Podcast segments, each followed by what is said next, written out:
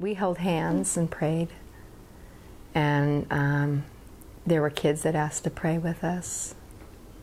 And um, because when you look out, because Abby came up and sat with, said, "Mary, look, look at the exit. How are we going to get out?" And I think you know, with the embers and the wind and just the massive trees that we were under, I know that I just kept praying. We just kept praying that. Sorry, that we would, if it had to be, that we would die of smoke inhalation. Not, we didn't want those children to suffer. You're listening to an American Red Cross in Greater New York podcast. On November 8, 2018, the small California town of Paradise and nearby communities in the foothills of the Sierra Nevada mountains were decimated by fire. Fueled by high winds and drought conditions, the Camp Fire, as it was officially called, traveled at breakneck speed, destroying roughly 19,000 homes, businesses, and other structures in its path. Tragically, 85 lives were lost, making it the deadliest wildfire in California history. Hello, everyone. This is Michael de Vulpillieres, Communications Officer for the American Red Cross in Greater New York. Welcome back to the third season of our podcast, where we look at some of the disasters that shaped our country over the past 20 years. In the next two episodes, we'll discuss the Camp Fire from the perspectives of those who escaped the flames, those who saved lives, as well as those who helped community members recover. This is all very personal to me as I travel to Northern California to support the Red Cross response to this tragedy.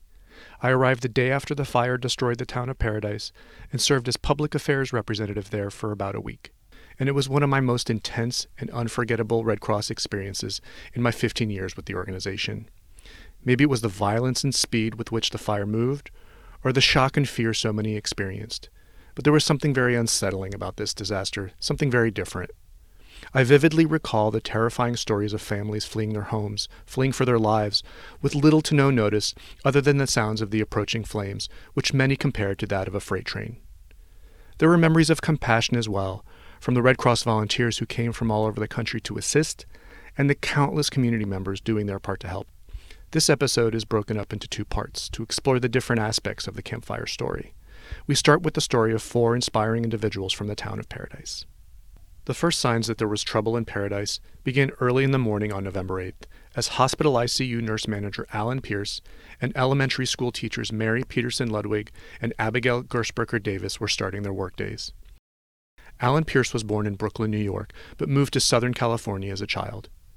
He settled down in Paradise in 2003. The morning of the Camp Fire, I got to work a little bit before seven for a for an early meeting, and uh, it was a sunny day, maybe a little bit of a, a breeze. About half an hour past seven, uh, I, I, received a text from my wife that there was a lot of smoke and ash, and I went out. I stepped outside and and um, you know and, and saw what she was describing. This is Mary Peterson Ludwig, who was born and raised in Paradise. She worked as a teacher in the Paradise School District for more than 25 years. When I got to school, I immediately knew something was really wrong when you know students who were dropped off at the same time started running in from the playground because there were massive um, pieces of wood and pine cones falling on fire. Abigail Gersperker Davis is also a native of Paradise and fellow schoolteacher alongside Mary at the Ponderosa Elementary School at the time of the Camp Fire. I didn't know that anything was different until I got to uh, Bille Road, which was about five miles from my house. Um, and, and as I drove down the hill, I saw uh, a yellow plume of smoke. And, and like you know, we say we're used to wildfires up here. Um, usually, you don't see that yellow, and that was that was the sign that it was pretty close. And from that moment on, it just it escalated very quickly. Mm-hmm. Uh, went from orange to the the smoke cloud was right over our school. But that smoke cloud was dark and black, and it was unlike any smoke cloud I had ever seen. Paradise School bus driver Kevin McKay, who had been up late the night before the Camp Fire tending to his son who had the flu, was also on the job that morning. I, in fact, when I got the call for the evacuation, was on my way back down from Magalia to Paradise, and uh, I, I just happened to be the first responding bus that was empty. Uh, I had just unloaded all of my kids at Pine Ridge School at about uh, 7:45, and uh, the call went over uh, right around 8 a.m. and I was at the school by about 8:05. Almost at the exact same time back at Allyn's hospital, the leadership team there convened quickly and made the momentous decision to evacuate the entire hospital. Evacuating a hospital, I could best describe it as controlled chaos, a bit of herding cats. You know, everything's going towards a direction, but you know, you're dealing with high emotions, you're dealing with sick individuals, you're dealing with uh, equipment. It's it's a lot of movement um, to get all these people down the hallway out one exit. Um, but this evacuation went very smoothly for for the situation. At this point, all the skies are orange and black and gray, and um, there's no longer any sun. And fire is now surrounding the entire campus. So I just made sure that they were all safe. And once they were all in their cars, then I was able to get in my truck and start it. And I saw a couple of people wandering in the, in, you know, a couple staff members that were just kind of wandering aimlessly. Got them in the car with me uh, to, you know, try to evacuate. As the school was evacuated, Abby and Mary helped their young students board Kevin's bus. We made it into the classroom. We waited there for a little bit. I just had the kids coloring that morning, something that they felt safe doing. Uh, and I quickly moved to another kindergarten classroom, and that's where I brought my laptop with me, and we called as many parents as we possibly could before we were quickly moved back into the cafeteria and then shortly onto the bus. I've worked for Paradise for many, many years, and I knew all my bus drivers, and I said, Who are you? well, I'm Kevin. Three months on the job, and I, he's, and he told me he needed me, and I said, "Well, I'm I'm not leaving, but you better be good." I I looked her in the eye and I said, "I'm going to need you." and she she you know was taken aback a little bit you know there were several teachers um, putting their students on the bus and then they were headed off to help their families or, or do whatever they needed to do next and uh, you know, Mary and Abby were gracious enough to stay with me on the bus um, so that I had some help with the students in what I had no idea would turn into a six hour trip. I remember one of my one of my three students started crying instantly when I put her on the bus, and it didn't feel right from the beginning. And I remember her hearing her cry and thinking, "Yeah, I can't. You can't leave these kids without their parents."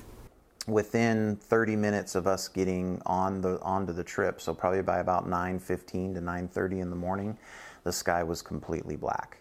Things began to to catch on fire that were in our immediate proximity. You know, uh, directly to the right side of the bus, there was a building ablaze.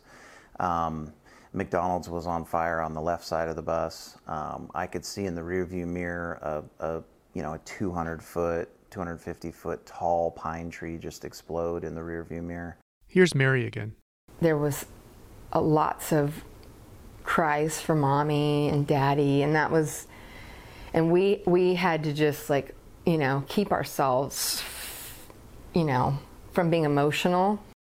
Abby and I just kept getting asked the same question over and over again, and which was, you know, some of us remembered our names. Some of the kids would just say, "Teacher, teacher."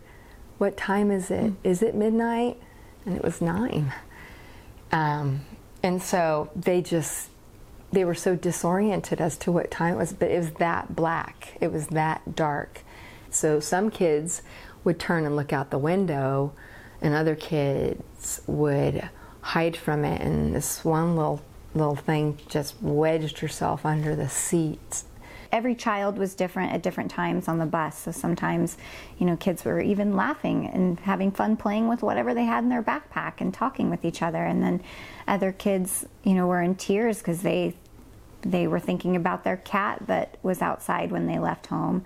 Um, they didn't know where their family was.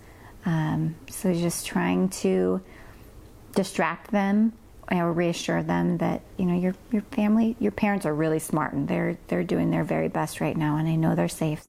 As Allyn and his colleagues tried to drive away from the hospital, which was surrounded by fire, they ran into some frightening obstacles. The road gridlocked. Uh, and then it would kind of open up for a little bit. I started following a, a, fire truck, thinking maybe they had a better path. You know, they could people would move out of their way, but but cars were starting to break down in the heat. And uh, I'm doing everything I can to keep the tires off the. If I go across the fire, I'm waiting so I can just drive across and get off of it again.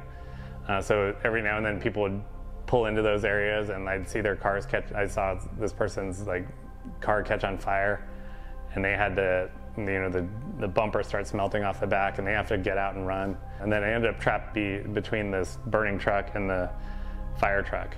So I've got my jacket up against the window to kind of block the heat, to block the heat coming off of that. And I've I've seen my mirror start melting. the fire truck they put their blankets up against the windows now. So now they have those you know space blanket things. I guess they're cut for the windows, uh, and what appeared to be just preparing to burn over. Meanwhile, back on the school bus, both the children and the adults were in danger of succumbing to dangerous levels of smoke inhalation. Even Kevin um, tapped me and said, "Mary, Mary, are you okay?" And and I, you know, we were just all very, very um, lethargic. Here's Abby again. There was so much smoke on the bus that I felt my energy drop, and I had been pacing that aisle all day, and I had to sit down and collect myself because I, I was feeling weak. I was feeling tired.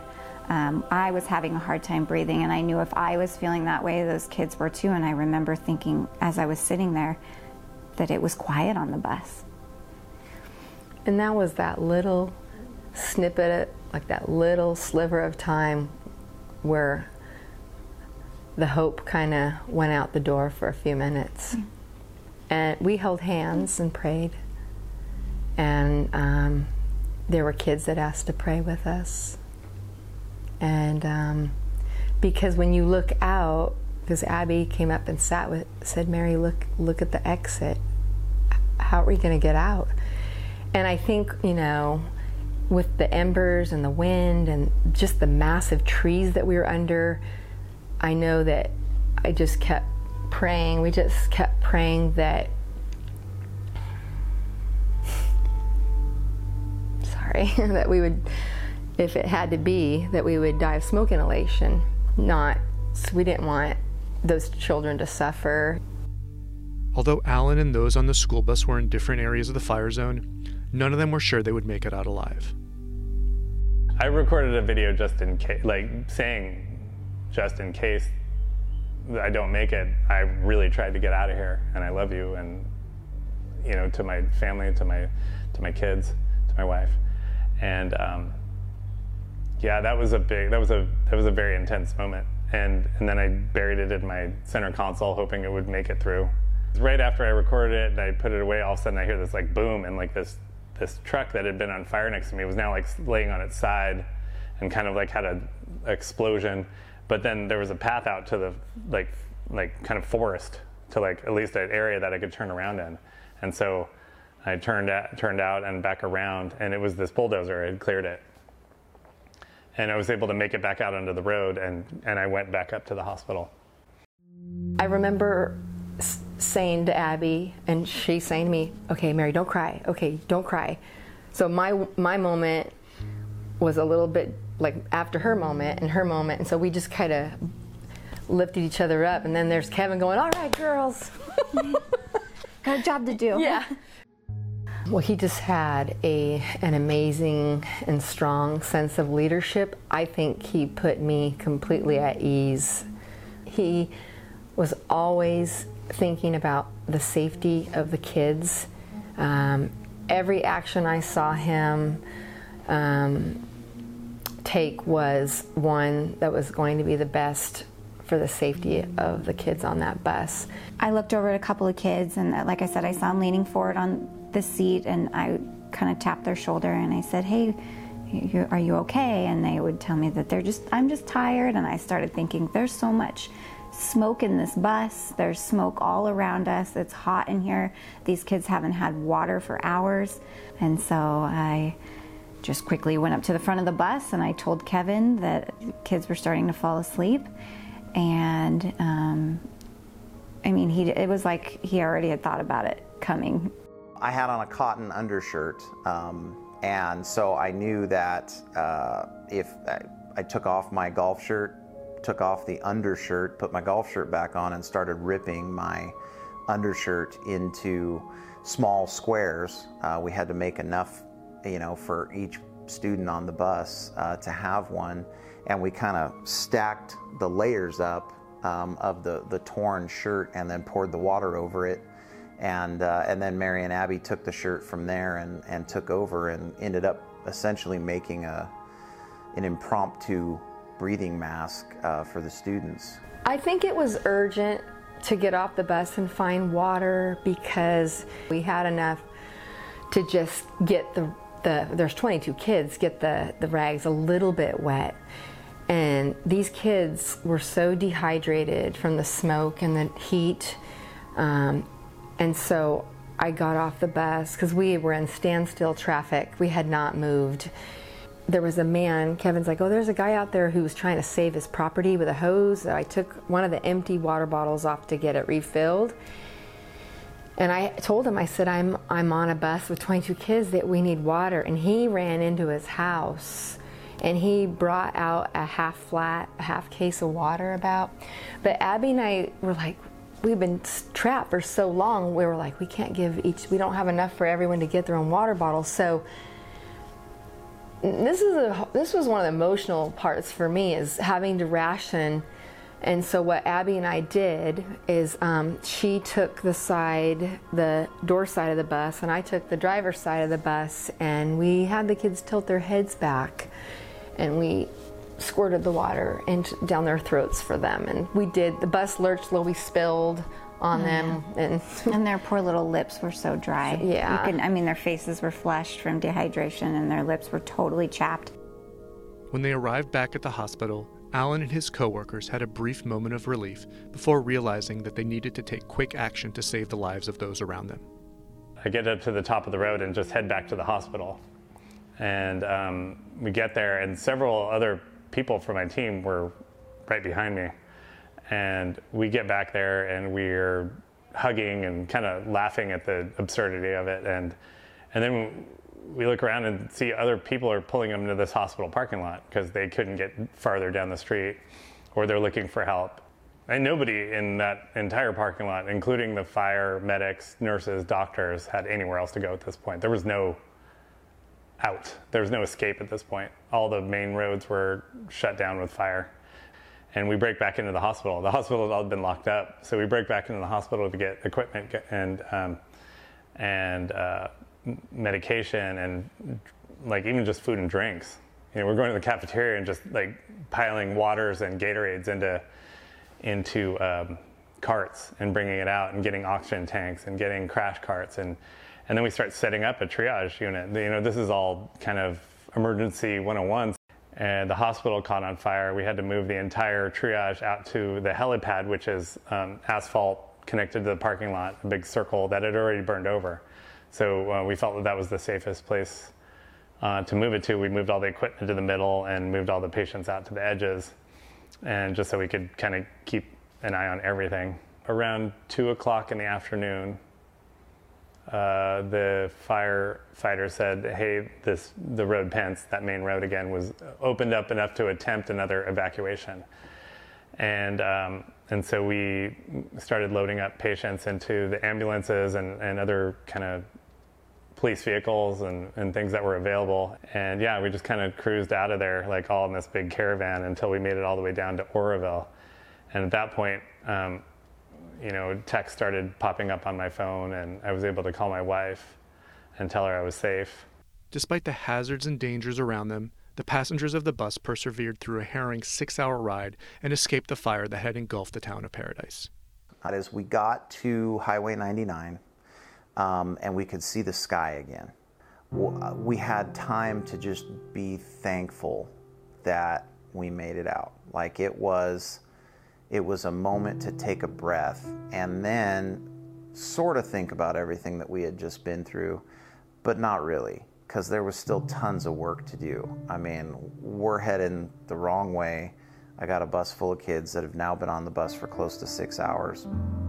Biggs Elementary School uh, set up a room for us. Uh, they opened up one of their first grade classrooms and put a movie on for the kids.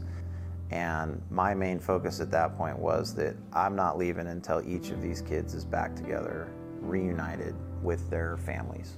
When the when the parents, you know, would get there, um, I didn't see one parent that wasn't just completely emotional, upset, um, crying, and just so happy to be reunited with their son or daughter. I remember one little boy who was really strong, and when he saw his daddy, um, he just ran and hugged his dad and started sobbing, and then the dad started crying, and then the dad hugged me, and then I started crying. Allyn was also emotional as he was reunited with his family and learned of the fire's impact on his neighborhood. Like, I just remember my wife just jumping up and wrapping her legs around me and just, you know, and my kids crying. And uh, in the fire, we lost everything. We had our vehicles, um, but we lost everything. The house was burned to the ground. My entire neighborhood was gone. Everyone's neighborhood around us gone. Maybe like every randomly, you'll see like two or three houses standing, maybe one standing, looking like it was not touched. Despite the devastating losses of that day, both Kevin and Allyn have tried to stay focused on the positives, including the way neighbors, coworkers, and first responders all stepped up to save lives. The tragedy and the loss of life that happened in Paradise um, was significant. Yet I, I reflect on people coming together saved so many lives. If not for individuals making a decision to put themselves in harm's way to help others, that loss of life could have been significantly higher. People made it out, and they made it out alive, and they got their family and their neighbors and their community members down out of the fire together. But I'm representing so many other hospital team members and first responders and police and fire that were all there, feet on the ground, helping. There were so many heroes and so many people making the right choice and the right decisions that day to help other people. And it's, it's, a, it's an honorable group to be included in. I want to give a big thank you to all who shared their experiences with us. And I also want to offer my heartfelt thoughts and compassion to those still coping with the trauma and grief brought on by the Camp Fire. Thanks to all who tuned in, and we encourage you to listen to part two, where we provide a behind the scenes look at one of the largest shelters open for Camp Fire evacuees. This episode was produced by Chi Kong Lu and me, Michael de Vulpillieres. It was edited by Chi Kong Lu, and I also want to thank Barbara Gaines and Olivia Kozlevkar, as well as Matthew LaCour for their help putting together this episode. If you liked what you heard, we encourage you to comment and subscribe on your favorite podcast platform. Thank you all for listening. Let's continue to look out for one another.